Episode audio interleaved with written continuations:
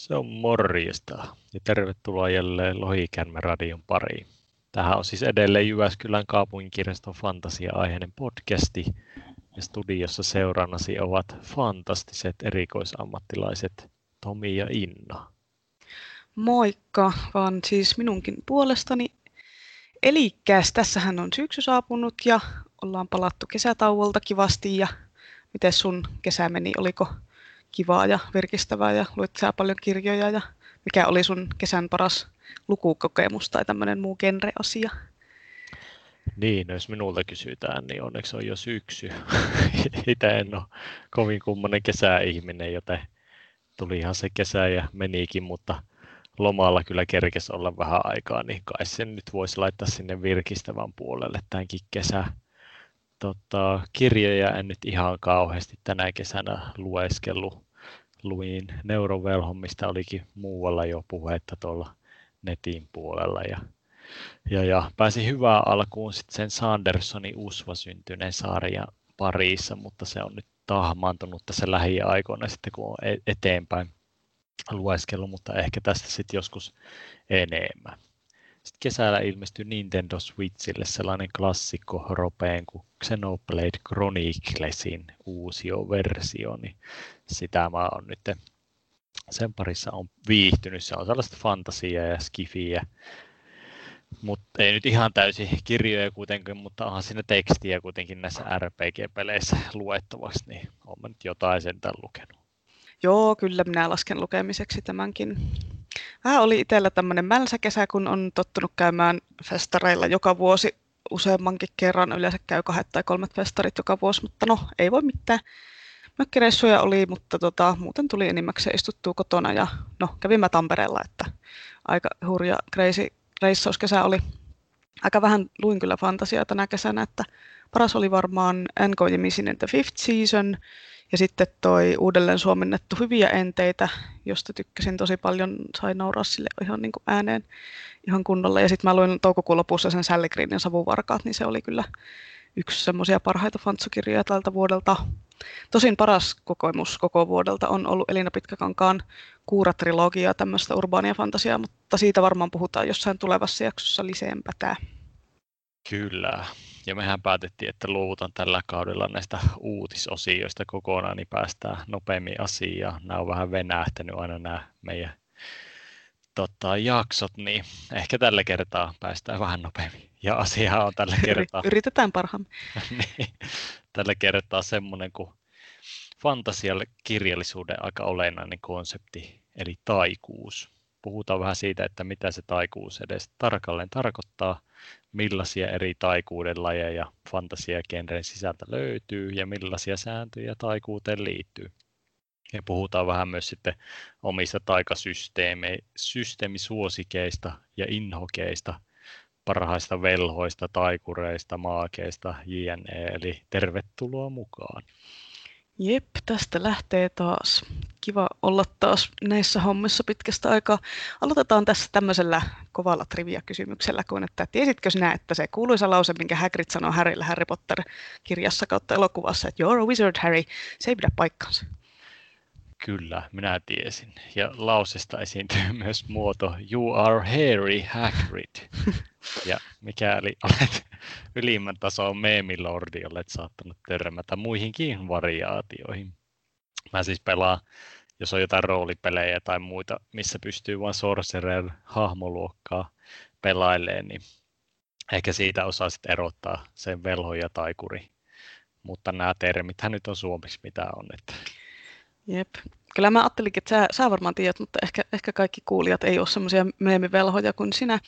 Koska tota, jos tätä Dungeons and Dragons roolipeliä katsotaan ja sen sääntöjä, niin Harry ei ole sen mukaan wizard, vaan se on sorcerer.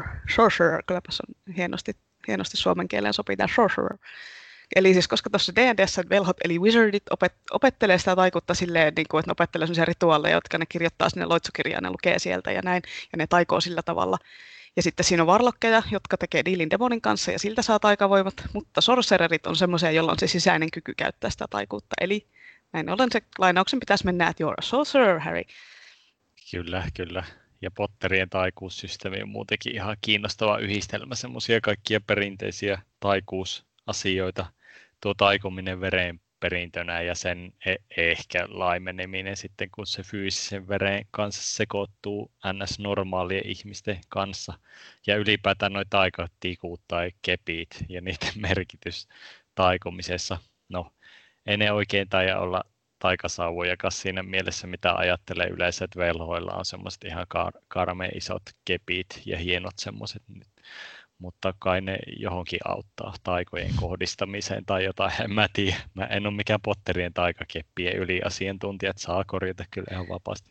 Joo, se on kyllä ihan mielenkiintoinen toi taikakeppi-aspekti siinä Potterissa. Varmaan puhutaan siitäkin sitten myöhemmin. Mutta mulle tuli tässä ekana mieleen, että tota, tässä on tämä, törmättiin jo heti al- aluksi tämmöiseen niin yleiseen fantasiakenren ongelmaan, eli suomentamiseen. Et kun suomen kielessä on hirveän vähän semmoisia erilaisia sanoja kuvaamaan just noita erilaisia loitsijoita, että miten niin kuin sorcerer ja warlock, mitä ne on niin kuin tarkalleen suomeksi muuta kuin velho, ja sitten se on niin kuin se wizard on se velho. Et kun Suomessahan on se tietenkin maagi, mutta kun sitten englanniksi on mage, että se on käännös siitä, niin ei sitä voi oikein käyttää suoraan. Että tämä on kyllä hirveän hankalaa joskus, että kun siitä taikurisanastakin tulee vaan mieleen semmoinen Timo Taikuri-tyyppinen silinterihattupäinen hahmo. Ja sitten pitäisikö tästä olla vielä niin kuin jotenkin eri sukupuolelle eri versioita, että kun on niin kuin Sorceress on selkeä semmoinen velhotar-sana, mutta tota, sitten Warlockess, onko niin tämmöinen naispuolinen varlokki, Wizardess, että niin taikahenkilö, olisiko semmoinen sopiva nykyaikainen termi? Niin, alkujaanhan toi Warlock on tarkoittanut tälle meidän oikeassa maailmassa miespuolista noituuden harjoittaja, eli noitaa tälleen niin kuin Miesnoita. Kyllä niin, mies niin. noita, vaikka kai se noita niin kuin toimisi ihan normaalistikin ilman mm. mitään erotteluja, mutta ehkä se on vähän haukkumasananakin mennyt sitten naisille vähän. Niin. Sille, sinä noita. Mutta sitten tuolleen roolipelimaailmassa nämä varlokit on yleensä edustanut vaikka loitsijoita voi kyllä tietysti puhtaasti ollakin, mutta enemmän ehkä semmoista antiloitsia osastoa, eli niistä tehdään semmoinen hahmo, mikä nyt on vaikka lähitaistelupainotteinen, kestää taikuutta, ja sitten erilaisilla apureilla mahdollisimman paljon sitten semmoisia puhtaita taikahahmoja, häiriköijää. Kyllä mä kääntäisin sen varlokin kuitenkin ihan sotalukoksi, kun se selittää edes hieman sitä hahmoluokafunktioa ja potentiaalia, vaikka ei nyt ehkä ihan suoraan kuitenkaan. Joo, tota, kyllä mekin puhutaan sotalukoista ja sorsasta, kun me puhutaan Warlockista ja Sorcererista, mutta en mä nyt tiedä, kuulostaako ne nyt se fiksummilta sitten kuitenkaan loppujen lopuksi. Niin, jääkö se muiden, muiden tota, valinnaksi, mutta joo, eipä noille taikamiehille ja naisille suomen kielessä kyllä hirveän paljon ole sellaisia niin kuin selkeästi selittäviä sanoja ja ehkä sen takia, kun meillä on perinteisesti kaikki noin niin sanotut taikurit ollut niin kuin jollain tavalla luontoon ja parantamiseen liittyviä niin kuin samaanit tietäjät ja noidat, eikä niinkään semmoiseen vahingoittamiseen suuntautuvia, vaikka nyt sellaiseen varmasti kykeneviä onkin ollut. Mutta ehkä mä itse lähtisin suomentelemaan noita vaan maakivelho taikuri akselilla, jossa Sorcerer on maagi ja Wizard on velho ja kaikki muut on taikureita, eli ihan täysin mutu tuntumalla mennä. Ja noin sukupuolittuneet termiasiat mä näen nyt ihan vaan niin, että jos tulipallo lähtee sormista, niin kyllä se yksi termi riittää. Että onnea vaan suomentajille ja haamoluokien tekijöille myös. Joo, onneksi ei olla suomentajia, niin ei tarvitse itse kärsiä näistä näiden kanssa.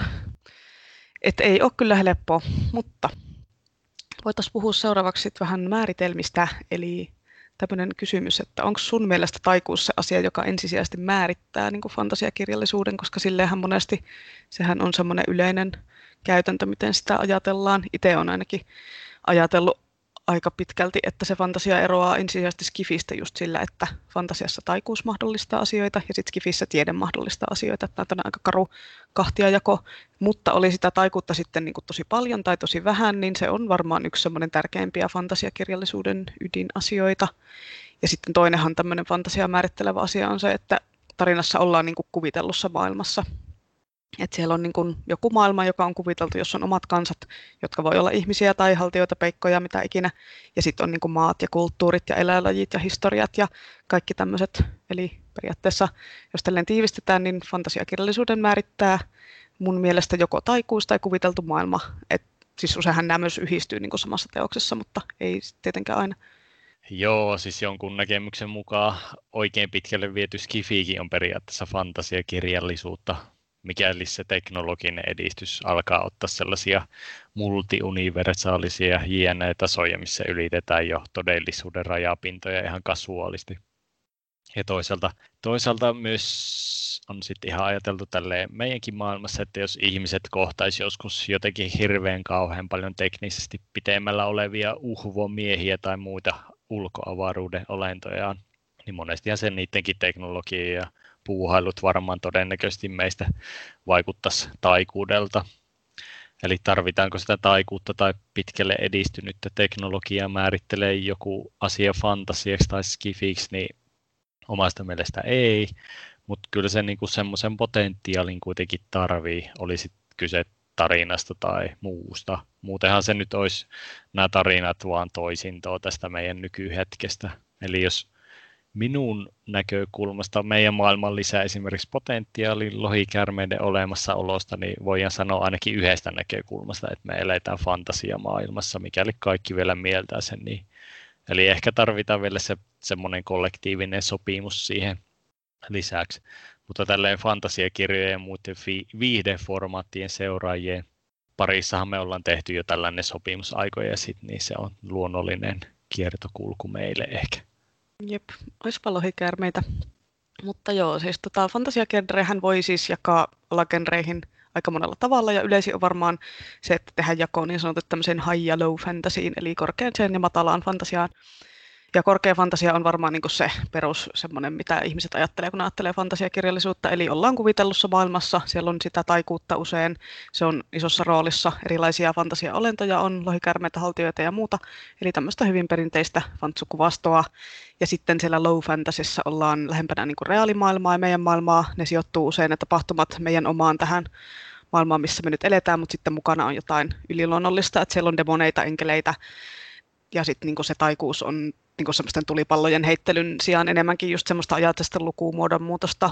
Hyvä esimerkki on tästä esimerkiksi noin Neil Gaimanin tuotanto. Sehän on enimmäkseen semmoista urbaania fantasiaa ja monet muut fantasiakirjat, jossa täällä oikein maailman ihmisten keskuudessa elää kaikkea tämmöistä yliluonnollista sakkia ja muita taikatyyppejä. esimerkiksi Supernatural ja Buffy on esimerkiksi semmoisia urbaaneja fantasia TV-sarjoja mun mielestä. Jep, ja rajanvedot on muutenkin hieman semmoista erikoisempaa hommaa näissä genre, genrepuuhissa muutenkin, ja en mä nyt ole itse enää kauhean innostunut muutenkaan niistä sitten teini jälkeen, vaikka yleisellä tasolla mielellään näitä taikasysteemeitä kyllä pureskeleekin. Semmoinen tarkempi analyysi vaatii jo vähän liian teknistä piperistä, eikä tämmöisellä vanhalla miehellä enää ole sellaisen aika. Mutta toi jako high ja low fantasy on siinä mielessä ihan hyvä, että semmoinen perusperaakin pystyy niistä jo jotain päättelemään ainakin siis sillä oletuksella, että on edes jossain määrin jo kiinnostunut siitä asiasta. En tiedä, kertooko korkea tai alempi peruna mitään muille kuin perunan harrastajille. Tämä on kyllä hyvä, tämä on peruna-analogia täällä kyllä. Joo, tota, onhan tämä termien kanssa kikkailu tietysti vähän tämmöistä, itse tykkään tämmöisestä pipertämisestä tietyllä tavalla, mutta tota, tietysti nykyään nämä kirjallisuuden ja elokuvien ja muiden genret niin kuin blendautuu aika vahvasti, eli niin kuin hirveän vaikea on aina laittaa jotain kirjaa just vaan yhteen kategoriaan. Mutta sinänsähän niin NS-tavisten maailmassahan sillä ei oikeastaan sinänsä ole väliä, mutta kun me ollaan täällä kirjastossa ja me käytetään genrejä, niin sitten kirja voi olla vain yhdessä genressä ja vain yhdessä hyllypaikassa, että ei voi laittaa sen selkään tarraa, jossa lukee skifi ja fantasia. Tosin jossain maailmassahan on pelkkä spefi-merkintä käytössä joissain kirjastoissa, mutta tota, Joo, eipä mennä nyt sen kirjastojargoniin sen pidemmälle. Joo, vaan paitsi... jatketaan tätä fontsumäärittelyä. Voidaan me joskus palata tähän asiaan. Kirjastotermit ja niiden mysteeri. Joo. Otsikko on jo selkeästi mulla Joo. mielessä. Että, Joo. ja veikkaa, että meidän kuulijoitakin kiinnostaa ihan kauheasti sellainen kunnon kuiva jauhaminen kirjastovuokituksista. Joo. Joo, voidaan pitää sellainen kirjasto- ja, kirjastojarkon jakso oikein tota, jossain vaiheessa sitten. Puhutaan näistä genrepiperryksistä.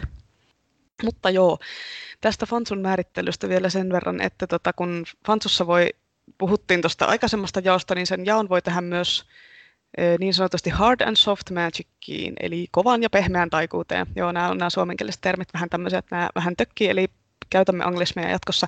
Tämä jako on niin kuin semmoisen fantasiakirjailijan kuin Brandon Sandersonin kehittämä, ja se tiivistettynä tarkoittaa semmoista, että soft magic fantasiamaailmoissa taikuus on semmoista vähän epämääräistä. Siinä ei ole semmoisia hirveän tarkkoja sääntöjä, eikä rajoituksia, eikä sitä niin kuin, varsinkaan kun sitä ei selitetä hirveän tarkasti, että mistä se on lähtöisin, miten se tarkalleen ottaen toimii, että se vaan on siellä. Että sen tarkoitus on enemmänkin luoda semmoista taianomasta tunnelmaa ja semmoista ihmeen tuntua, eikä sillä taikuudella sille ratkaista sitä kirjan pääkonfliktia, eikä se kirjan päähenkilö ei välttämättä osaa käyttää taikuutta, että se hyvin harvoin on taikuuden käyttäjä se kirjan päähenkilö. Hyvänä esimerkkinä vaikka Sormusten herra, jossa se taikuus todellakin on vähän semmoista, että siinä ei ole niitä kunnon sääntöjä, tai ainakaan niitä ei selitetä todellakaan sille lukijalle. Ja varsinkin sen päähenkilö Hobbitin näkökulmasta se taikuus on varsinkin semmoista aivan ihmeellistä, semmoista niin kuin ylimaailmallisen käsittämätöntä ja vierasta. Tai esimerkiksi Game of Thrones, jossa ei oli niitä taikajuttuja mukana, mutta ei niitä avattu lukijalle hirveän tarkkaan eikä kerrottu tai perusteltu, ne oli vaan siellä. Ihmeen tuntuu on hyvä termi kyllä kuvaamaan sellaista todella soft magic-systeemiä tai maailmaa, joskin pelkästään taikuuden selittämättä jättämiseen tai ainakin tarkentamatta jättämiseen. Ei minun mielestä taas riitä sit kategorisoimaan jotain ihan puhtaasti soft magiciksi taas kelpaa hyväksi esimerkiksi jatkoksi toi Sormusten herra, missä nähdään melko vaatimattomia taikatemppuja. Elä nyt Gandalf suutut tästä, kun en kutsu sinua taikuriksi, mutta siis se potentiaali liikkuu kuitenkin aika eeppisellä tasolla. Eli vaikka kaikki ei kerrota auki, niin kuin vaikka Silmarillionissa, niin se lukija voi kuitenkin aika helposti päätellä siitä, että se on kuitenkin siellä taustalla sitten muutakin kuin jotain sellaista, että valolamppu ilmestyy käteen pimeässä. No mutta sitten erikseen on vielä ne kirjat, jossa taikuus jää tosiaan ihan arkirealismin tasolle, tai on sitten maagista realismia, missä se magia liikkuu lähinnä tunteen tasolla tai muissa filosofisissa sfääreissä, ihan maustamassa vaan sitä kirjaa tai tarinaa. Jep, kun tosiaan kun ajattelee silleen, että kun Gandalfin pitäisi olla aivan järjettömän kovan tason velho, niin se ei kyllä niitä hirveän korkean tason loitsuja heittele kuitenkaan, että se tekee niin kuin siinä Moriassa se tekee laitin, sitten se puhuu sille, niille kotkille ja sille perhoselle, että se on niin kuin Speak with Animals ja Animal Messenger, ne on kaikki ykköslevelin spellejä tai kantrippejä, taas anteeksi tämä roolipeli tota, puskee tältä pintaa, mutta, mutta tota, siis sehän hutkii sillä Pinastiritin taistelussakin vaan sillä kepillä. Sitten se Balrog-taistelu käydään niin off-screen, että sitä ei edes näytetä, mitä se sillä tekee. Ja Sarumankin pistää se ihan 6-0, että siis Sarumanhan on ihan badass velho verrattuna Gandalfiin oikeasti, kun tälleen rupeaa miettimään. Niin, tai sitten Gandalf antaa vaan armoa, kun se on niin kova äijä muuten, että mutta tota, joo, mut jos Gandalfia ajattelee, niin se on vähän tämmöinen perinteinen battle vaan, joka huitoo sitten staffilla. Tai ehkä se voisi olla semmoinen joku munkki, munkkiyhdistelmä, joka nyt osaa vaan muutamia hyödyllisiä taikoja sitten tehdä. Joo, no eli se on multiklassannut wizardimunkiksi itsensä, tämä selittää paljon. Kyllä. Mutta niin, palataanpas asiaan. Eli kerronpas tästä Hard Magicista nyt sitten. Se on siis semmoista mutta semmoista taikuutta sitten, jossa on tosi tarkat säännöt ja lainalaisuudet ja sitten sille lukijalle tai leffatapauksessa katsojalle myös kerrotaan, että miten se taikuus tarkalleen ottaen toimii. Ja sitten usein se koko maailma on rakennettu niin kuin tämän taikuuden fysiikan lakien mukaiseksi, eli se taikuus on siinä osana sitä sen maailman kulttuuria ja lakeja ja hallintoa ja on niin kuin nivoutunut siihen yhteiskuntaan ja niin kuin kaikki tietää, että sitä taikuutta on olemassa ja vähän, että miten se toimii, vaikka ne sitä itse käyttäisikään. Että tämmöinen taikuus on varmasti tosi paljon vaikeampi kirjoittaa koska niin kuin pitää luoda tosi tarkkaan ne raamit, että missä se taikuus toimii ja millä tavoilla ja kaikki säännöt, että ei voi vaan niin kuin aina vaan mitä tahansa sattuu sillä tapahtua.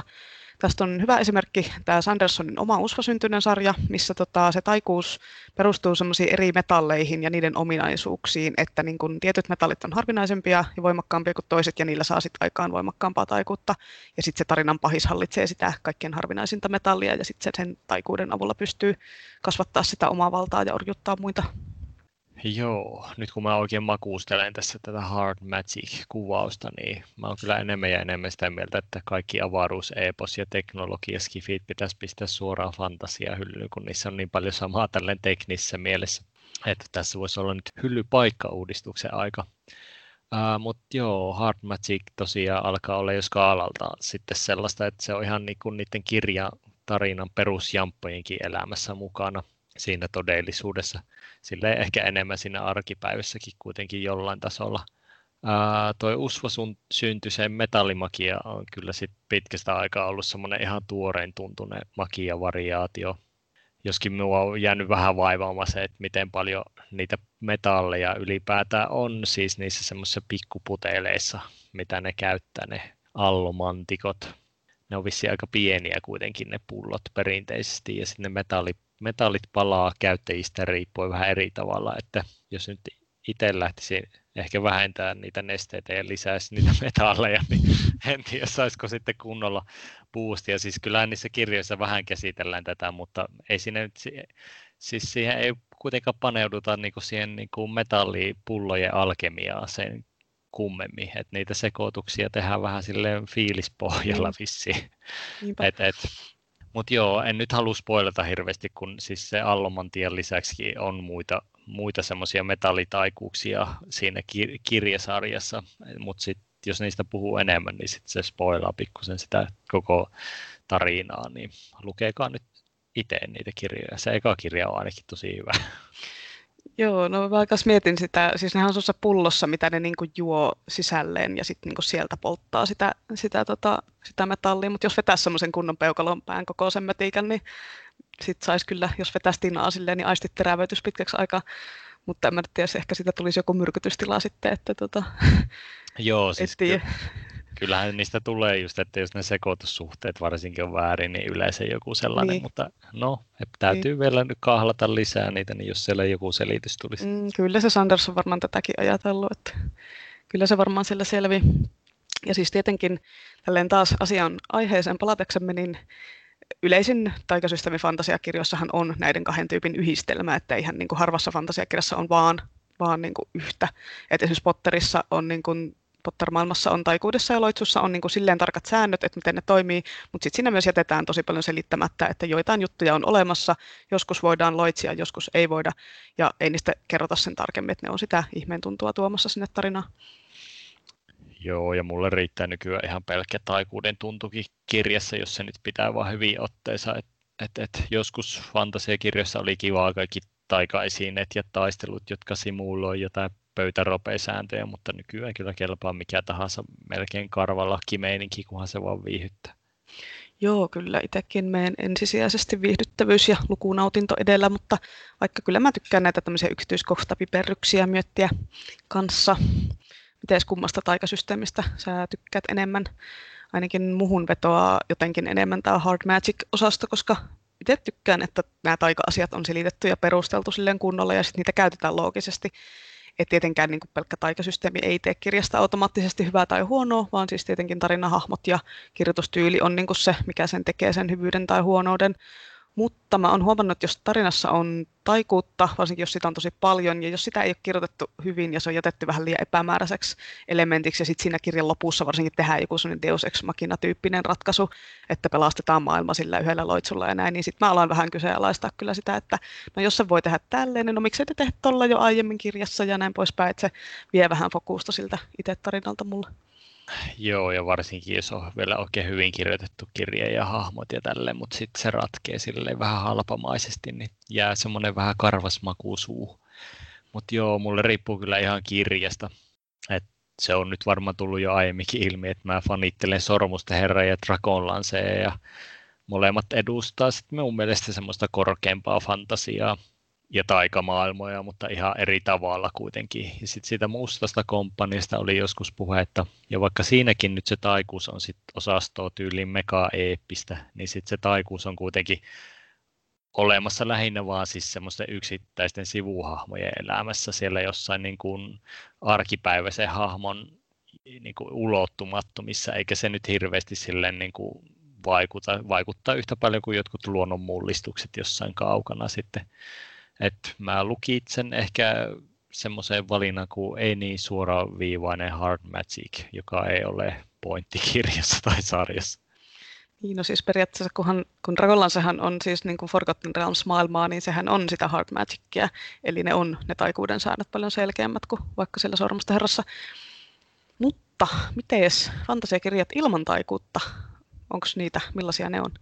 Sinänsähän siellä on ne fantasian peruselementit siellä niissä kirjoissa, että ne sijoittuu semmoiseen keskiaikatyyppiseen aikaan ja siellä kalistellaan niitä miekkoja ja on kuninkaallisia ja talonpoikia ja salamurhaajia ja sotajoukkoja ja muita tämmöisiä tyypillisiä fantasian ainesosia, mutta sitten niitä taikaelementtejä ei ole ollenkaan tai niitä on tosi tosi vähän.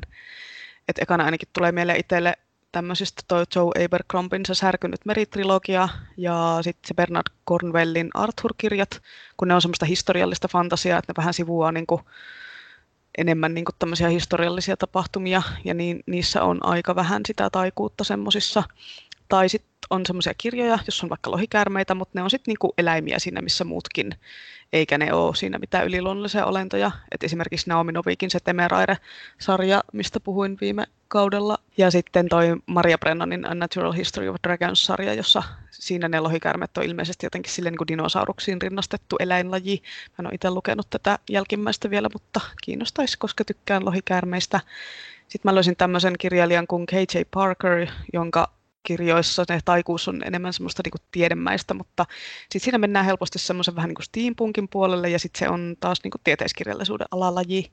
Eli loppupäätelmänä, jos fantasiasta ottaa taikuutta pois, niin sitten se muuttuu joko historialliseksi kirjallisuudeksi tai skifiksi. Näin. Joo, kyllä näin voi sanoa, jos haluaa pelkistää asioita.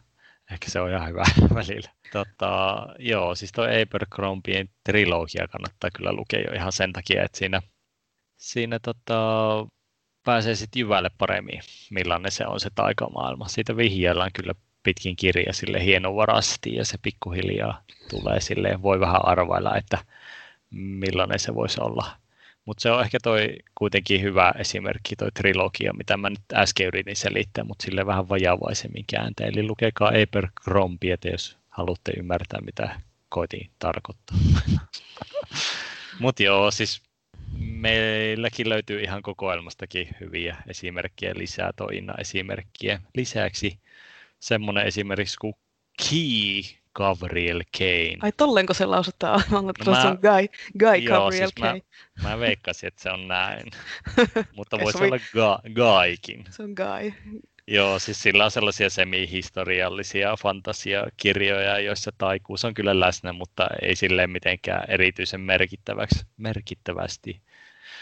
Öö, no sitten mun mielestä to, on niinku tosi hyvä esimerkki fantasiakirjasta ilman taikuutta, mutta sitten kuitenkin, jossa on selkeästi semmoinen taiaomainen tunnelma ja se potentiaali mukana, mistä oli tuossa aiemmin puhetta, on sitten taas Mervin Peakin semmoinen Kormencast, sarja. Siinä on muistaakseni neljäköhän siinä on niitä osaa, mutta os, osa ihmistä ajattelee sitä silleen trilogiana. Mutta siis noissa kirjoissa seurailla semmoista kroanisuvun puuhia niiden semmoisessa sukulinnassa. Ää, näitä kirjoja ei ole kyllä meillä kokoelmassa. Löytyy kyllä, jos haluaa luettavaksi, niin ihan tälle kirjaston puolesta voin luota, että kaukolainana. Näitä mä kyllä suosittelen lämpimästi, jos on silleen kiinnostunut semmoista vähän vinksahtaneista fantasiasta.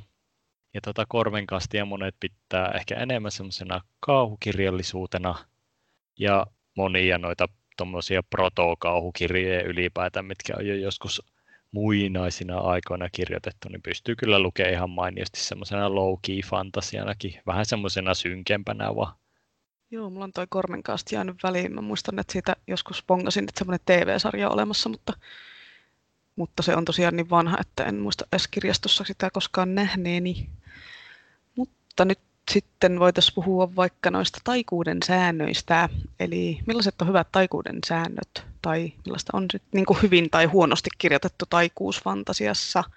Mä rupesin lueskelemaan vähän tämmöisiä artikkeleita erilaisista taikasysteemistä ja niiden säännöistä. Ja siis nämä oli niin kuin suunnattu semmoiselle semmoiseksi niin ensisijaisesti ohjeeksi kirjailijoille, että miten voi luoda hyviä taikamaailmoja, että ei niinkään lukijoille. Ja näihin sääntöihin kuuluu esim. se, että taikuudella pitää aina olla joku hinta, että se ei voi tulla tyhjästä. Eli tarvitaan joku sellainen asia, mitä se taikuus kuluttaa. Että se on sitten niin loitsun ainesosat, jotka voi olla tosi har- harvinaisia tai yleisiä, mutta kuitenkin jotkut ainesosat pitää olla.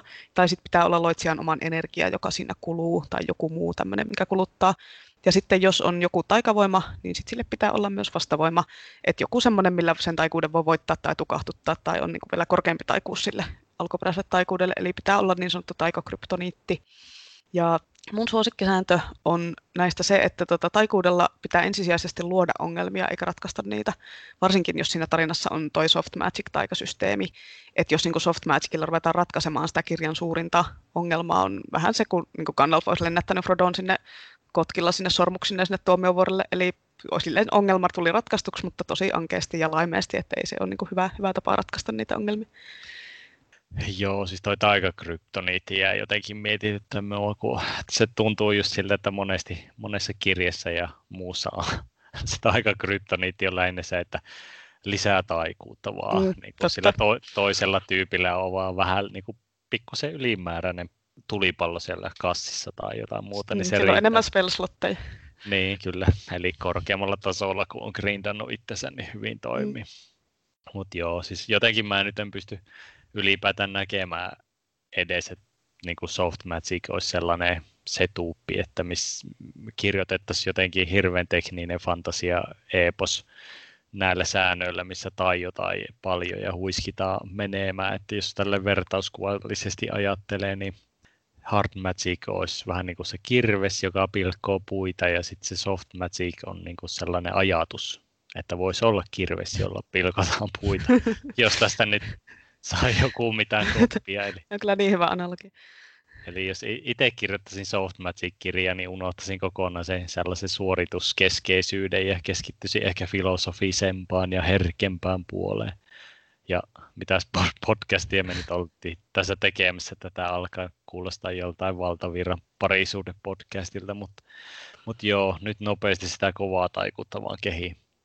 No eipä kyllä ihme, että yleensä ainakin aiemmin, aiemman kovaan taikuuden kirjojen taustalla on sit ollut ihan konkreettinen yhteys kuitenkin johonkin olemassa olevaan pöytäropeen tai peliin, josta se taikasysteemi on sitten jotenkin helposti otettu vaan mukaan silleen, että ei ole tarvinnut alusta asti ruveta värkkäille sitä. No, no, nyt kun miettii nämä soft magic ja hard magic, voisi olla myös jotain erottisia fantasianovelleja, että Kyllä. Tälleen nimiltään, mutta joo, ei, nyt ei mitään herkistelyä, vaan ihan kovaa taikutta kehi. Mutta joo, kyllä se on varmaan tietyllä tavalla helpompi kirjoittaa jotain semmoista niin kuin Forgotten Realmsiin tai muuhun tämmöiseen valmiiseen maailman perustuvaa kirjaa, kun ei tarvitse keksiä kaikkea ihan uusiksi, voi rakentaa silleen valmiiseen pohjaan. Ja siis tämä Brandon Sandersonhan on aika kova jätkä keksimään niitä kaikenlaisia sääntöjä, koska sillä on myös semmoinen fantasian kirjoittamiseen liittyvä sääntö kuin Three Laws of Magic, ja näistä ensimmäinen sääntö kuuluu vapaasti käännettynä niin, että konfliktin ratkaisemiseen taikuudella on oltava suoraan verrannollinen sen kanssa, miten, lukija, miten hyvin lukija ymmärtää sitä taikuutta. Eli jos se taikuus on sellaista epämääräistä ja mystistä, niin sillä taikuudella ei voi ratkaista sitä päähenkilön pahinta pulmaa kirjan lopussa, mutta jos taikuus on semmoista selkeää ja ymmärrettävää ja loogista, niin sitä voi käyttää sen lopullisen konfliktin ratkaisemiseen. Mutta yleensähän siis tietenkään näin ei tehdä, vaan se ratkaisu tulee jostain hahmoista ja niiden persoonista ja niiden tekemistä valinnoista, jotka tietenkin on tarinan kerronnan kannalta parempi ratkaisu. Eli vaikka ne hahmot niin osaisi sitä taikuutta ja ratkoisi sillä ongelmia, niin sitten vastavoimana pitää olla joku, joka on yhtä voimakas siinä taikuudessa, ja sitten se konflikti tulee siitä, että kumpi on nyt sitten parempi taktikoimaan siinä taian käytössä, tai kumpi löytää ensin sen taika-esineen, millä saa enemmän boostia ja näin poispäin.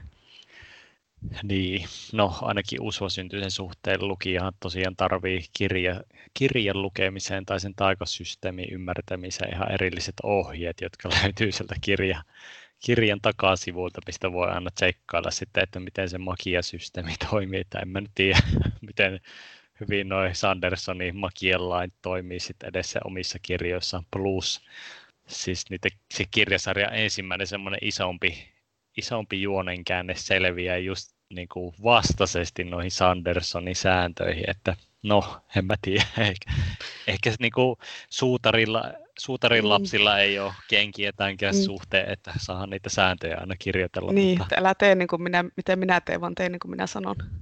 Jep.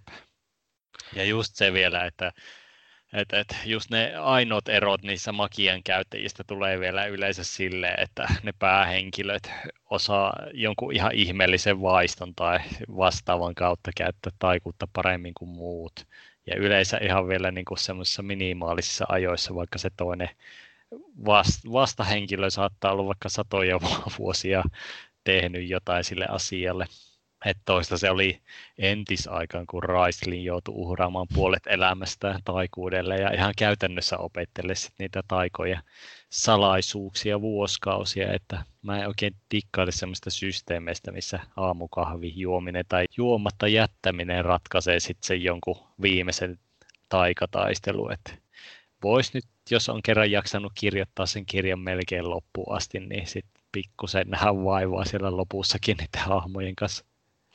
Niin, no onhan se nyt siis tietenkin helpompi kirjoittaa semmoinen Chosen One-hahmo, joka siis oppii ne kaikki taikajutut sille heti, niin sitten pääsee juonnassa eteenpäin, eikä tarvitse istua missään jäisessä tornissa pölyisten kirjojen keskellä vuosikausia lukemassa, että sehän on ihan tylsää. Mutta tota, joo, semmoinen oikea oppinen esimerkki tuosta taikuuden käytöstä olisi niin kuin Game of Thronesissa sinänsä, koska siinä taikuudella tosiaan luotiin niitä ongelmia, että eihän siinä oikeastaan ratkaistu mitään ongelmia taikuudella että niin kun varsinkin nämä tarinan kaksi suurinta konfliktia niin kun ratkaistiin milläs muulla kuin perinteisesti tökkäämällä miekalla. Eli ei siellä niin Night Kingia loitsittu kumoon tai sitten niin Daenerysista saatu järkinsä millään loitsulla, että ei se nyt olisi toiminut mitenkään. Että se loppuratkaisut syntyi niistä hahmoista ja niiden kasvusta siinä tarinan aikana, eikä siitä, että joku nyt mä jäytti jonkun loitsun siellä. Että Game of Thronesissa sinänsä onnistuttu tuomaan varsinkin TV-sarjasta taikuudella sitä semmoista just semmoista tosi tyylikästä ihmeen tuntua mukaan, että esimerkiksi se varjoolento, minkä se Melisandre synnytti siinä ö, kakkoskaudella, ja sitten se kävi tappamassa sen Renlin, niin se oli ainakin todella siisti kohtaus, kun sen katsoi telkkarista. Mutta koska se Renli ei ollut niin todellakaan sen tarinan pääpahis eikä mikään loppuvastus, niin se ei sitten haitannut siinä, että se taikuudella epämääräisesti tapetti. Joo, no tavallaan tavallaan siinä on just hyvät ja huonot puolensa, että ne on vähän niin kuin maustamassa siellä, mutta sitten kuitenkin voi ehkä miettiä, että oli ne taikamiekat tai taikaopistossa opetellut salamurhausjutut tai jotain, niin kuitenkin aika isossa roolissa siinä. Mutta joo, mm. mä maistan sille edelleen karvaan kalkiin Game of Thronesista jossain tuolla minun mielen syvyydessä, joten mä nyt kommentoin vaan tälleen, että oltaisiin pärjätty varmasti ihan ilman taikuuttakin. Niin, no joo, ehkä me tehdään myöhemmin tosiaan joku tämmöinen joko Game of Thrones erikoisjakso tai sitten vihan jaksolle jatko-osa, missä sä voit kertoa tästä karvaasta kalkista vähän lisää.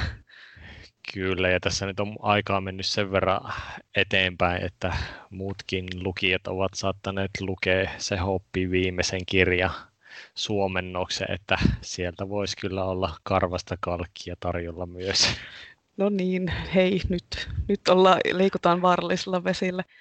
No okei, siis jos sä nyt kestit tyynesti sen, että mä haukuin sitä Tom Bombadilia silloin viime kaudella, niin kyllä mäkin ehkä kestän sitten, jos sä haukut Robin Hoppia tai sanot siitä jotain ikävää. Mutta tota, joo, onko sä miettinyt ikinä, että millaista taikuutta sä itse haluaisit osata? Että haluaisit sä semmoisia henkisiä juttuja osata, että se vaikuttaa ajatuksiin tai aisteihin tai tunteisiin tai johonkin, vai haluaisit sä mieluummin niin kuin manipuloida fyysistä maailmaa tai pysyä ikuisesti nuorena tai tai no, emme voida pysyä enää ikuisesti nuorena, kun me ei enää olla nuoria, mutta kuitenkin, tai puhua eläinten kanssa tai jotain muuta semmoista. No joo, mutta tämä nuoruuskin on ihan tämmöinen näkökulma ja asia, että jos elää miljoona vuotta, niin joku 2-30 ihminen on aika yllättävän nuori vielä. Totta. Mutta joo, kyllä mä ehkä eläimille kuitenkin haluaisin osata puhua. Niillähän voisi olla vaikka mitä kaikkea hauskaa kerrottavaa ja todennäköisesti myös ihan joltain eri kantilta kuin meillä ihmisillä. Tai sitten selvisikin, että ne on ihan täysiä uunoja, mutta olisi sekin ihan hauska tietää. Mun kissa ainakin olisi ihan täys uun.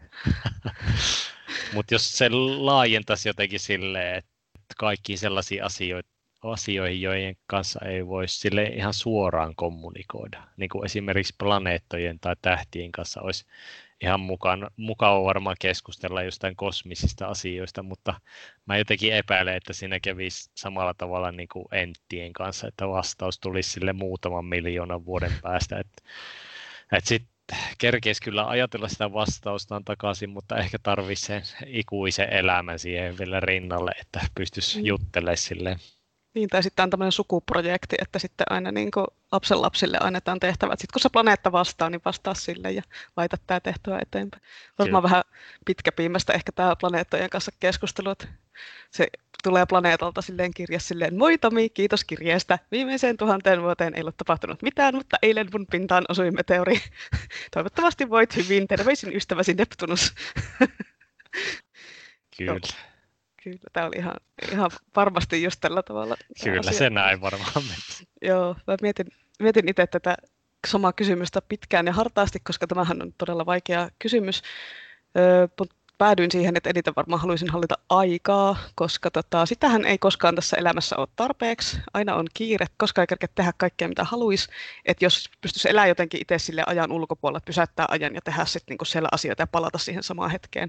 Että silleen tehtiin semmoisessa aivan ihanassa elokuvassa kuin About Time, kannattaa katsoa, vink vink jos pystyisi tekemään silleen, niin sitten hän kerkeisi lukea just kaikki kirjat, mitä haluaa, ja katsoa kaikki TV-sarjat ja leffat, ja sitten joka yö voisi nukkua just niin pitkään kuin nukuttaa. Ei tarvitsisi herätä kelloon, voi vitsi, että olisi, se vasta olisikin. No joo, vaikka sinne ehkä kävisi kuitenkin lopulta niin, että ei niillä nyt olisi mitään merkitystä, jos olisi loputtomasti a- aikaa kahlata kaikki mahdollinen läpi, mutta kyllä varmasti ainakin ensimmäiset sata vuotta olisi hilpetä meininkiä. Mutta joo, siis mulle ehkä nekromantia olisi sit kiinnostava, ei siinä mielessä, että loitsisin tietysti heti ensimmäisenä itselleni luurankoarmeija, mutta tietysti sekin olisi ihan, ihan hauska. Laittaisi ne sitten vaikka asiakaspalveluhommiin tuonne kirjastotiskille. Ehkä niitä on jo siellä. No voi olla joissain, joissain paikoissa. Ei meillä. Ei meillä. Mutta jos niinku enemmän kuitenkin siinä mielessä, että voisi herätellä sitten henkiin kaikkia tyyppejä, niin kuin Einsteinin ratkomaan tieteen ja taiteen mysteerejä, no en mä tiedä, no kai se viulua soitti, niin voi se taiteenkin mysteeri ratko. Mutta olisi se kova, jos joku Beethoven vaikka opettaisi sulle jonkun eeppisen kitarasolon pianolla tai Terry Gilliam antaisi vinkkejä näyttelemiseen. Että olisi sellainen niin kuin hyvän tekijä nekromantikko. No siinä on kyllä taas kirjalle aihe. Toi on kyllä ihan mahtava idea, kun ratkeisi monta tämmöistä niin kuin henkilöstöongelmaa kerrasta, että voisi vaan tosiaan pistää sen luurangon sinne tiskiin päivystämään tuonne kirjastoon. Ainakin niin kuin kirjasto Halloween tapahtumiin saisi kaikkia tämmöisiä Jep. hyviä tota, oheistoimintoja. Ja sitten ei tarvitsisi katsoa, niin kun, kun nyt tähän näitä hologrammikeikkoja näillä Tupacilla ja Michael Jacksonilla, millä näillä, näillä tota, kuolleilla artisteilla, niin ne voisi vaan sitten nekromantikoida hommia, että ei tarvitse semmoisia hologrammeja enää, mutta hei sit kun rupeat semmoiseksi hyvän tekijän nekromantikoksi, niin voitko hei summonoida tuon Quarthonin takas kehiin, niin saataisiin Bathory-levyjä lisää, kun se kuoli vähän liian nuorena, jäi vähän hommat kesken. Joo, voin yrittää parhaani kyllä. Hyvä, kiitos. Ja sitten tota, ehkä jos, jos tästä vielä tästä aiheesta puhutaan, niin mä voisin ehkä elementeistä hallita niin kuin vettä ja ilmaa, niin sitten olisi aina kun festareilla tai mökillä, niin olisi hirveän hyvät kelit, ei niin kuin sataisi, kun voisi vähän siirtää sitä sadetta kiertämään sille vähän kauempaa, mutta se vaan pitää tehdä hirveän varovasti, koska, tota, koska kaikki on David Eddingsin kirjoista oppinut, niin säitä ei voi silleen manipuloida tuosta noin vaan, että muistaakseni siinä kirjassa kävi just silleen, että se maailman säät meni aivan totaalisen sekaisin pitkäksi aikaa, kun Pelkari on kehitty jonkun jättimyrskyn silleen johonkin paikkaan, läjäytti sen sinne vaan ja sitten ne oli aivan raivona ne muut velhot, että ei vitsi, että sä tiedä mitä sä teit, että siitä seurasi vaikka mitä kuivuuksia ja muita sääsekoiluja niin vuosikausiksi sille maailmaa. Että ehkä, ehkä joku velho on tehnyt niin ja sen takia meillä täällä ilmasto lämpenee ja tulee kaikkia sään ääriilmiöitä. Että on velhojen syytä kaikki. Joo, aina ne velhot jotain tuolla tekee. Sen takia Oi. varmaan on vähentynyt kaikki tornitkin nykyään, eeppiset tornit, kun ne saataisiin liian helposti selville, että missä ne on. Mutta joo, siis meidän Instagramissa kyseltiin, että olisiko jotain taikuuteen liittyviä aiheita tai kysymyksiä. Niin sitten tota, sieltähän tuli tämmöisiä ehdotuksia, että mitkä on mielenkiintoisempia velhoja sun muita taikureita. Ja parhaat kautta huonoimmat kautta jännittävimmät kautta uskottavimmat taikasysteemit meidän mielestä. Tai mitkä on meidän suosikki taikaesineet. No niihinhän me vastataan nyt. Joo, ja sitten kysyttiin myös, että onko taikuuteen tullut mitään uutta niin kuin 2010-luvun fantasiateoksissa. Et kun Ysäri ja Kasarihan oli aika semmoista perinteistä yhdistelmää siitä, että oli high fantasy ja soft magic, niin mitä sen jälkeen on tullut. Aloitetaan vaikka näillä mielenkiintoisimmilla asioilla ja parhailla, parhailla taikasysteemeillä. Mä henkkoht itse tykkään siitä, että velhot ja noidat ja muut loitsijat erikoistuu johonkin tiettyyn semmoiseen taikuustyyppiin, eikä silleen kaikki tekee kaikkea. Et jotenkin se on uskottavampaa, että kaikki voi olla kaikessa hyviä. Et esimerkiksi Lee Bardokon tuossa Chris kirjoissa niin siinä on ne Chrishat on semmoisia velhoja, jotka on sitten jaettu semmoisiin eri taikuustyyppeihin, jotka sitten vielä on jaettu alalajeihin. Eli yksi hallitsee tuulta ja sitten toinen hallitsee ihmiskehon juttuja ja näin poispäin. Et se on jotenkin mielenkiintoisempaa. Sitten tosiaan tuossa tässä paljon puhutussa usvasyntyisessä, niin siinä oli nämä metallit, mistä sai niitä erilaisia kykyjä, niin siinä oli myös tämä sama, että kukin niistä allomantikoista pystyi käyttämään vain yhtä metallia, yhtä taikuutta, paitsi tietenkin se päähenkilövin, joka sitten rikkoo sen säännön olemalla semmoinen usvasyntyinen, ja siitä tulee sitten kaikkia hyviä konflikteja. Ja tähän on tämmöinen yksi yleinen fantasiakirjallisuuden trooppi, että on niin tietyt säännöt, miten asiat menee, mutta sitten kerran sukupolvessa tai kerran ajassa X tai kerran maailmassa syntyy se yksi hahmo, joka rikkoo ne säännöt ja sitten se on jumalten valittu tai muuten tämmöinen special ja sitten siitä lähdetään rakentaa sitä tarinaa. Joo, tämä Chosen One-trooppi on kyllä megatyylisä silloin, jos ei ole niin kuin mitään heikkouksia tai kasvukaarta oikein sit semmoista niin kuin järkevää kirjoitettu. Että tuossa usvasyntyisessäkin se Vinin pahimmat ongelmat tuntuu liittyvän lähinnä vaan sen vaatetukseen niin tota, sitten on vähän vaikea välillä ottaa tosissaan sellaista hahmoa, joka pitäisi olla sitten kuitenkin samalla semmoinen potentiaalinen pelastaja ihmisille tai messias-hahmo. Sitten kun vertaa vaikka Darth Vaderiin tai Lukeen, tälleen nyt otetaan nyt jostain Skifiistä vähän sen, niin pitää olla kuitenkin vähän semmoista rosoa ja hiehajua, että se homma pelaa silleen kunnolla ja ei niin, etteikö naisilta onnistuisi myös vähän semmoinen rouhempi meininki, mutta jostain syystä nämä nykyajan kirjoittajat ei vaan halua, halua sellaisia hahmoja oikein kirjoittaa sitten. Mutta kai sekin tarinankerronnan ja hahmon kehityksen kannalta on tärkeää, jos uusi räätälöity puku antaa plus ykkösen naiseuteen. En mä tiedä mistä, mitään näistä. Kyllä niitä varmaan on niitä tämmöisiä rososia naisiakin, että ei ole välttämättä lukenut itse kaikkia tai ei ole suomennettu ja siis hei, todellakin mä ottaisin plus yksi naiseusmekon, jos sellaisen jostain saa. Mistä sellaisen saa? Tiedätkö sinä? Sandersonin räätäli kannattaa kysyä, jos löytäisi. Joo, minäpäs käväsen siellä tästä, kunhan töistä pääsen Sandersonin räätälille. Mutta tota, joo, mun mielestä se on tosi piristävää, jotenkin semmoinen erilainen taikomissysteemi oli tuossa The Magicians, taas tämä ihana sana The Magicians ja Sorcerer, kyllä meillä toimii tämä englanninkielitänä niin tässä TV-sarjassa, joka siis perustuu näihin Lev Grossmanin kirjoihin. Näitä ei ole suomennettu, mutta näitäkin ainakin eka osa meidän kirjastosta saa. Tiivistettynä kirjan idea on, eli vähän niin kuin Harry Potter, johon on lisätty seksiä ja väkivaltaa. Ja siinä taijat tehdään erilaisilla käsieleillä ja sanoilla, eli niin kuin huidotaan käsillä ja heilutellaan sormia ja mumistaan loitsuja ja huudellaan taikasanoja, että ainakin niin kuin TV-sarjan toimii hyvin tämmöinen näyttävä meininki. Et useinhan taikajutut tehdään sille jotenkin mielessä sille, että niin kuin katsotaan niin kuin intensiivisesti jotain, osoitetaan sormella, että se ei niin kuin välttämättä näy ulospäin ollenkaan, tai sitten tarvii just joku taikasauvan tai esineen.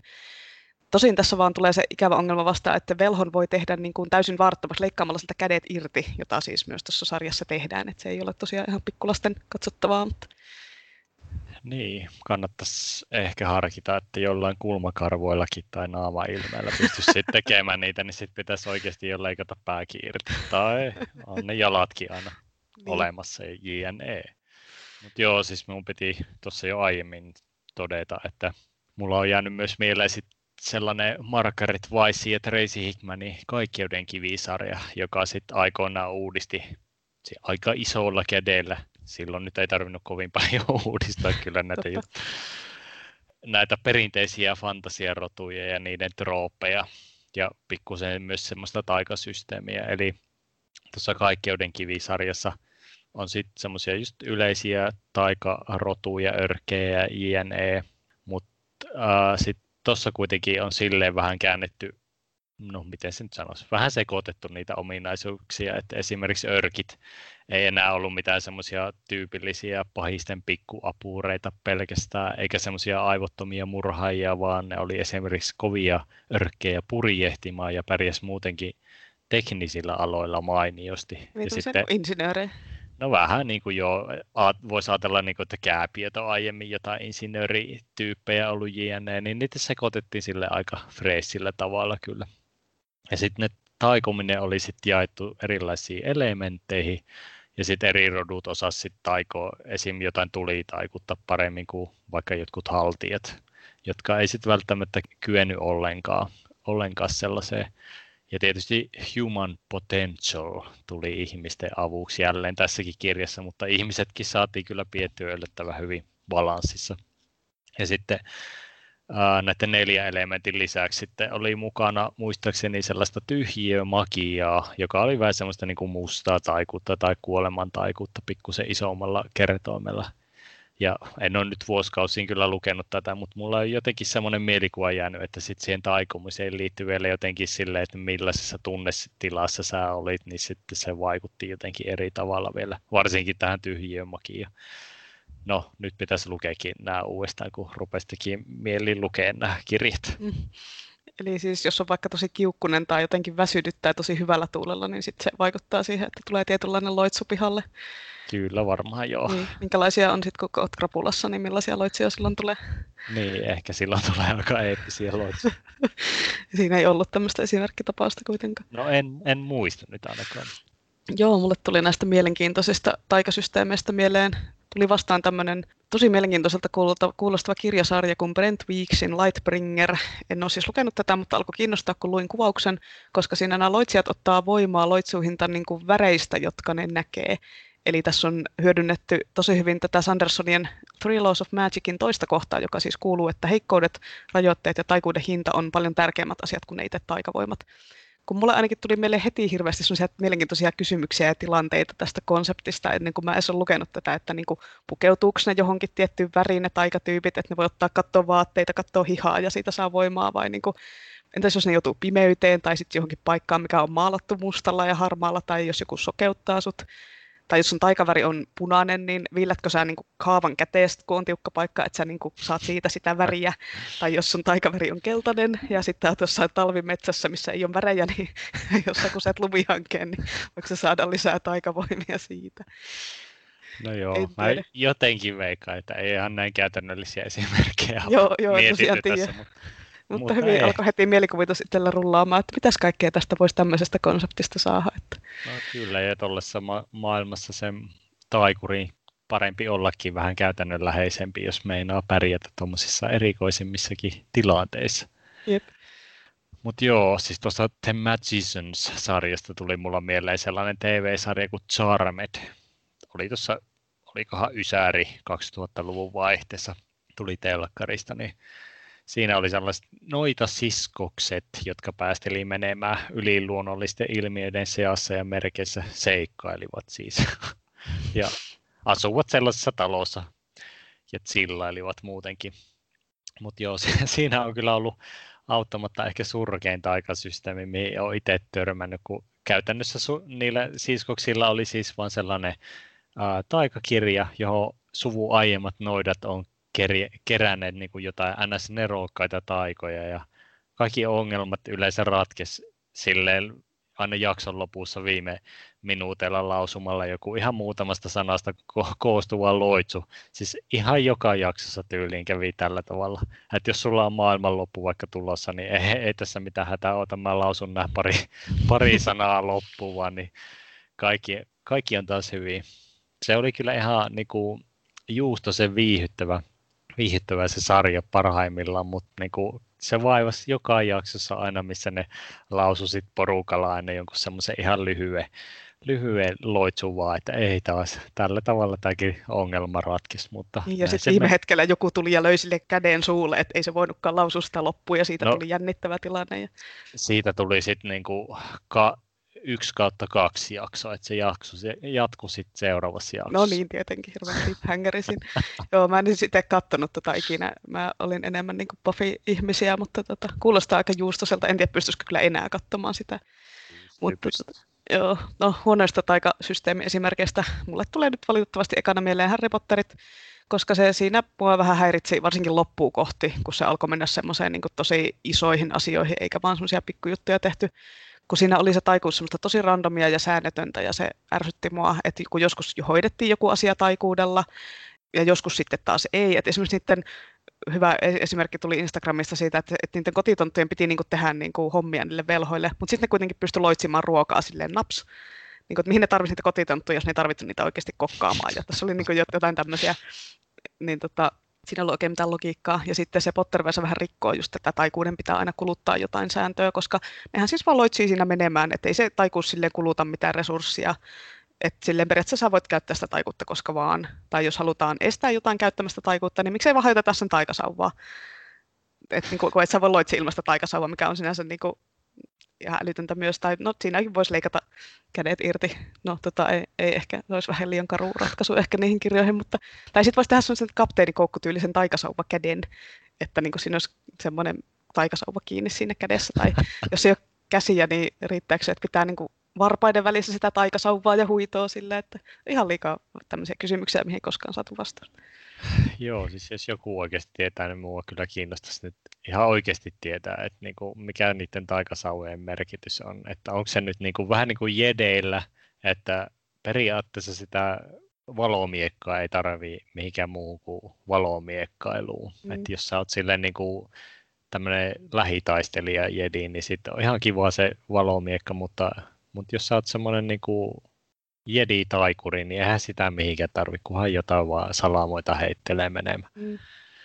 Et, tarvitaanko sitä nyt oikeasti Potterien maailmassa mihinkään sitä keppiä? No, mutta ehkä siinä Pottereissa vaan kulutetaan sitten taikuutta, joka ei taas kulu mihinkään. Tällainen kiva niin kuin, loputon pyörä tässäkin. Mutta kyllä mä niin kuin, tykkään kuitenkin siinä mielessä siitä Pottereiden taikuudesta, että siinä on niin kuin, niille ihan käyttäjilleenkin aina jotain ihmeellistä ja merkillistä. Ja siis niin kuin ihan ne kokeneetkin taikuuden käyttäjät saa jotain lapsen omasta ihmettä päivässä siitä taikuudesta, joka on kuitenkin aika arkipäivästä niille tyypeille, siis varsinkin kun tyyli sä opetat jollekin lapsukaisille, että miten tai jotain jne.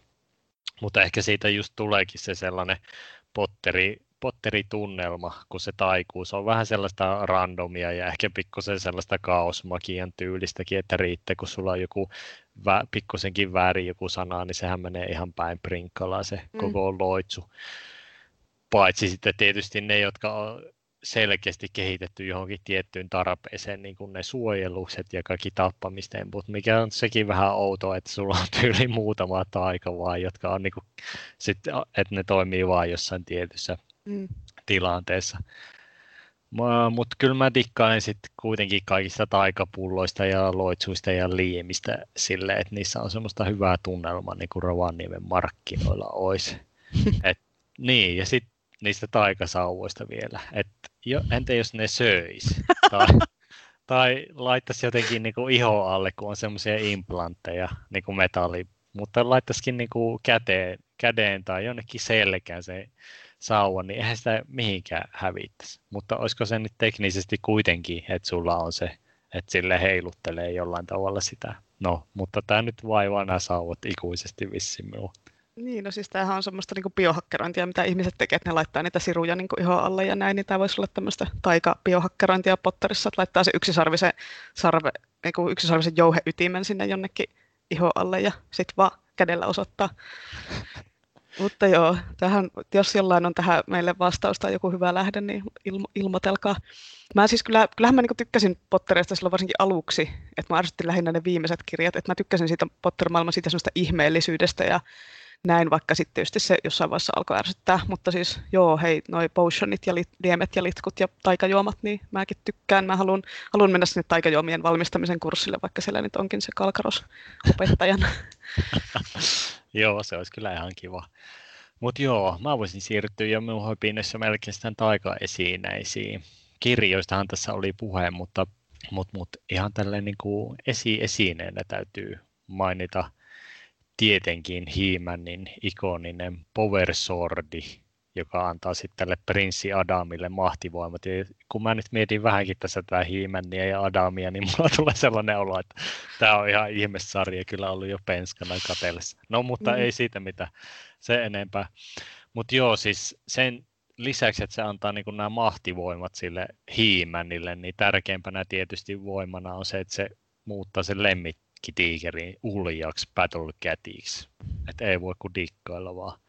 Mutta jos mä jatkan sille niin miekoilla, koska, koska miekat on hauskoja ja hienoja ja tyylikkäitä ja kaikkea, niin ehkä sitten sen mahtisormuksen jälkeen ikonisin taikaesine mulle ehkä on Michael Moorcokin, eli tällainen suomalaisittain Mikko Nummi Kukon musta miekka Stormbringer. joka, joka siis pystyy varastaa uhriensa sieluja ja muuta sellaista kivaa, että ei ole mikään tämmöinen niin kuin ihan perussankarimiekka. Näissä Moorkokin kirjoissa siis päähenkilö on yleensä ikuinen sankari tai joku sellainen rea- reinkarnaatio tai variaatio. Niin sittenhän tämä ikuinen sankari vaatii rinnalle vähintään yhtä eeppisen aseen, niin, niin, niin tämä Stormbringer, se on, oikeastaan tekee mielenkiintoisen aseen ylipäätään sen, niin kuin, että se aseen ja käyttäjien suhde, että sillä aseella on vähän sellainen oma tahto, ja aika harvemmin se tahto on semmoiseen hyvään tekemiseen, mutta kuitenkin se tarjoaa se miekka kuitenkin sille käyttäjälle sellaiset mahtivoimat, että ilman sitä se ei pysty sellaisiin tekoihin, mitä se pystyy sen miekan kanssa. Eli siitä tulee semmoinen kiva tragedia kasaan sitten, mikä ei päästä sitä lukijansa eikä sankaria helpolla. Täytyy arvostaa tällaista. Joo, mä joudun oikein miettimään tätä suosikkitaikaisin, että kun tuli vaan tämmöisiä perusmahtisormuksia mieleen, mutta sitten mä muistin ton V. Schwabin sen Shades of Magic-trilogian, niin siinä on se Kelli, se päähenkilö, niin sen takki. Sillä on semmoinen takki, jonka aina pystyy kääntämään ympäri ja siitä löytyy aina niin kuin uusi puoli, että se sopii aina, niin kuin, että jos sataa, niin sit voi kääntää semmoisen, että se niin kuin suojaa sateelta tai jos niin kuin menee jonnekin paikkaan, niin sit voi kääntää sen silleen, että se vähän niin kuin mukautuu sen paikan muotiin tai näin. Ja se Kell ei tiennyt itsekään, että montako erilaista takkia siinä on siinä yhdessä takissa. Että se, oli, se oli hauska, että itsekin haluaisin, haluaisin semmoisen. Sitten se oli myös kiva mausta siihen tarinaan, että kun se ei ollut se kirjan pääfokus kuitenkaan, että se ei ollut niin kuin taikatakin tarina tämä kirja, vaan se oli vaan semmoinen juttu siellä, eikä se asia, mikä perässä juostaan pitkin maita ja mantuja. No joo, ja ehkä olisi sitten kerrankin myös muodissa aina edelläkävijä kerrankin epäile, vihjailetko, että olen jotenkin epämuodikas. Ja olen aina halunnut olla muodissa edelläkävi. Juuri, Joo, juuri. Kyllä, mutta se oli myös hei kiva se Gabrielin taikamiekka, se Vellikhor siinä Kings of the Wildissa. Mutta tota, me ollaan vähän mietitty, että jos me tehtäisiin jakso niin kuin aseista ja taisteluista ja muista tämmöisistä fantasiaa mähinöistä, niin me ehkä puhutaan sillä lisää näistä taikamiekoista – Kyllä, ja Kings of the Wildista ja sen jatko-osista pystyisi varmaan tekemään muutenkin ihan oman jaksonsa, mutta taikamiekat on toki ihan vähintään yhtä hyvä aihe. Uh, lastenkirjoissa on hyvä esimerkki myös mainiosta ja melko semmoista perinteisestä taikasysteemistä, mikä mulla on jäänyt mieleen.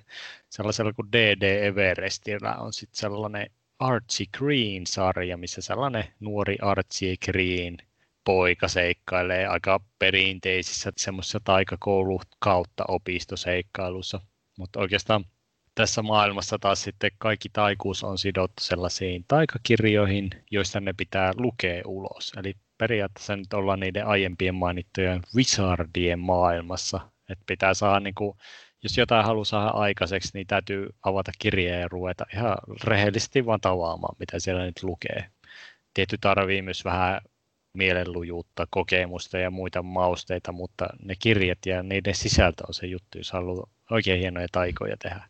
Ja tämähän nyt kirjastohoitajan kylmää sielua aina lämmittää, kun kirjat on keskiössä jossain kirjassa. Että täytyisi vissiin kirjoittaa joskus fantasiakirja, jossa vaan kirjoitetaan ja hyllytetään, hyllytetään niitä taikakirjoja oikeille paikoille ja hilloten niitä jossain oikein eeppisessä tornissa. No, lukisin kirjatappani. Joo, olisi tota varmaan kaikkia muitakin tämmöisiä hyviä ja huonoja esimerkkejä, mutta tietysti ei vaan aina kaikki jää mieleen, kun lukee aika paljon fantasiaa kuitenkin, mutta toisaalta sitten ei ole kuitenkaan lukenut ihan kaikkia kiinnostavia kirjoja, niin ei niin kuin tiedä ihan kaikkia, tai sitten ei vaan muista, että millaisia taikajuttuja oli jossain kirjassa, jonka luin kymmenen vuotta sitten. Ja tämä liittyen tuohon, että onko taikuuteen tullut mitään uutta 2010-luvulla, mutta niin kuin varmaan semmoinen perinteinen, perinteinen velhoilu on semmoinen eeppinen arkkivelhotyyppi on jäänyt vähän vähemmälle, että ei ole semmoista Gandalf, Raistlin, Fisnap, Merlin, Dumbledore-tyyppistä hahmoa, jolla on niin viitta ja keppi ja hattu ja parta ja näin. No okei, okay, no Raistlinilla ei ollut partaa, mutta kuitenkin semmoinen, niin kuin, tiedätte varmaan minkälaista tarkoitan. Jep. Niin, ja onko mitään uutta 2010-luvulla tullut taikuuteen? No, Sandersonin sitä usvasyntyisestä on nyt tässä jaksossa ollut puhetta. Ja itse sanoisin, että ainakin uudenlaista taikuutta tai sen omaksumista voisi edustaa sitten semmoinen Ben Peakin Children-trilogia, missä ihmiset periaatteessa saa sitten taikavoimia syömällä kuolleiden jumalien ruumiita, jotka mätänee sitten pitkin maita ja mantuja siellä ympäri maailmaa. En ole itse näitä kyllä lukenut, vielä, mutta lupaava oloista Grindarkia olisi tarjolla kyllä. Kuulostaa herkulliselta. Pitää varmaan tsekata itsekin, ehkä olisi just sopiva ruokapöytäkirja. Kyllä. Uh, niin, niin, ja sitten siitä Fispanistahan tuossa oli jo vähän puhettakin, tai Fitsnapista, tai millä näitä nyt halukaan näitä velhoja kuttua, mutta uh, vaikka Gandalf ja Raisteli on mulle sitten aika melko lailla tasoissa, jos täytyisi etsiä sitä ihan kaikista eeppisintä velehoa, mutta sitten mielenkiintoisimpana on jäänyt kyllä niin kuin sellainen taikuri kuin Fitzban Dragon Lanceista, tämä Fitzpan oli sitten sellainen vähän se erikoislaatuisempi velho, eli käytännössä ihan semmoinen täyshullu, seinähullu taikuri, joka sitten lyöttäytyy näiden alkupään tarinoiden retkuen mukaan seikkailemaan vähäksi aikaa. Ja voin nyt hieman spoilata, että näissä Dragonlance kirjan maailmassa tämä Fitzpan paljastuu siis hyvyyden jumala Paladinex, joka sitten niin on siis ihan erillinen hahmo kuin tämä Fitzpan, mutta sitten näissä Weissin ja Hickmanin muissa kirjasarjoissa, niin kuin Kuolemanportissa ja Starsieldissä sitten esiintyy samanlaiset hahmot, Chief Nap ja John Fipp, joille on ominaista siis tämmöinen samanlainen omituisuus ja erikoisten asioiden tietäminen Eli nämä erikoiset asiat nyt yleensä liittyy jotenkin meidän siis ihan omaan maailmaan, niin kuin jotkut tapahtumat ja nimet ja faktat ja populaarikulttuuriviittaukset, eli nämä hahmot sitten tökkivät eri tasoisesti aina sitä meidän neljättä seinää. Ja vaikka tälle virallisesti tekijäoikeussyistä johtuen nämä tekijät on vai, vakuuttaneet kyllä, että hahmot on eri henkilöitä, niin siis lukijallehan tämä nyt on ihan selkeää, että ne hahmot on vaan kirjoitettu sellaisiksi kuriositeeteiksi, mitä voi kirjasarjossa aina seurailla, mutta kuitenkin sillä oletuksella, että ne on sama hahmo.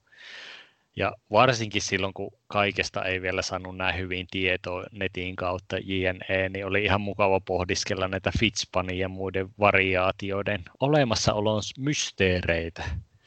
Joo, se oli kyllä ihan hauska, kun mä luin ensin Dragonlancea ja sitten joskus vuosia myöhemmin aloitin lukea sitä kolman porttia ja sitten olin silleen, että hetkinen, hetkinen nyt, että täällä oli tämän niminen velho ja siinä Dragonlance oli tämän velho, että öö, mitäs tämä on nyt? Että kun hämmensi, kun ei tosiaan silloin, silloin sieltä jostain internetistä tätäkään tietoa ollut kaivannut vielä. Ja hei, katoppas, me saatiin melkein jakso tehtyä ilman mainintaa Kvothesta, mutta täältä se kuitenkin taas tulee. Nimittäin mun mielestä Patrick Rothfussin Tuulen nimessä oli ihan mahtava taikasysteemi, tai no siis siinä on niitä useampia. Mä oikein googlettelin tätä, kun en mä todellakaan enää muista ulkoa, että mitä ne oli, mutta siis siinä oli alkemiaa, sympatiaa, sykaldriaa, eli siis tämmöistä riimumagiaa ja sitten nimeämistä. Noin niin kuin karkeasti suomennettuna, mä en ole varma, että onko nämä nyt nämä suomennokset. Ja nämä kolme ekaksi mainittua oli aika tiedemäisiä, siis niissä luotiin semmoisia erilaisia yhteyksiä asioiden välille ja esineiden välille ja tehtiin kaikki taikaesineitä, niin silleen niin kuin tekee niin kuin Dungeons Dragonsissa, mutta se nimeäminen on sitten se semmoinen enemmän taikataikuusjuttu ja just semmoinen juttu, että sen skillin tavoittelu on niin kuin aika hyvä fantasiakirjan juoni, koska Quothe yrittää siis tässä kirjassa oppia sen tuulen nimen, koska sitten voi hallita tuulta. Ja sitten tämä nimeäminen ei tietysti ole mikään sellainen helppo homma oppia, ja yksi loitsija pystyy yleensä löytämään tyyli yhden tai kaksi asian nimeä, mutta tietenkin Kvothe on erikoinen special ihmelapsi, ja se tulee olemaan poikkeus, ja tästä ei varmaan kukaan ole yllättynyt, että Kvothe on kova jätkä nimeämään.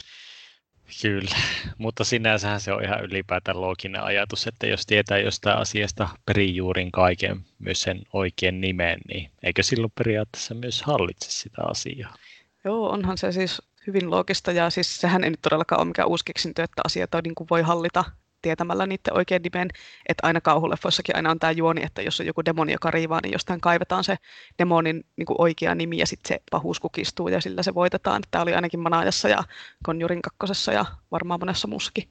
Joo, ja tuolla true namein, eli tosi nimen tietämisellä, etsimisellä, äänen lausumisella onkin tosi pitkät perinteet ihan meidän omassakin magia maailmassa.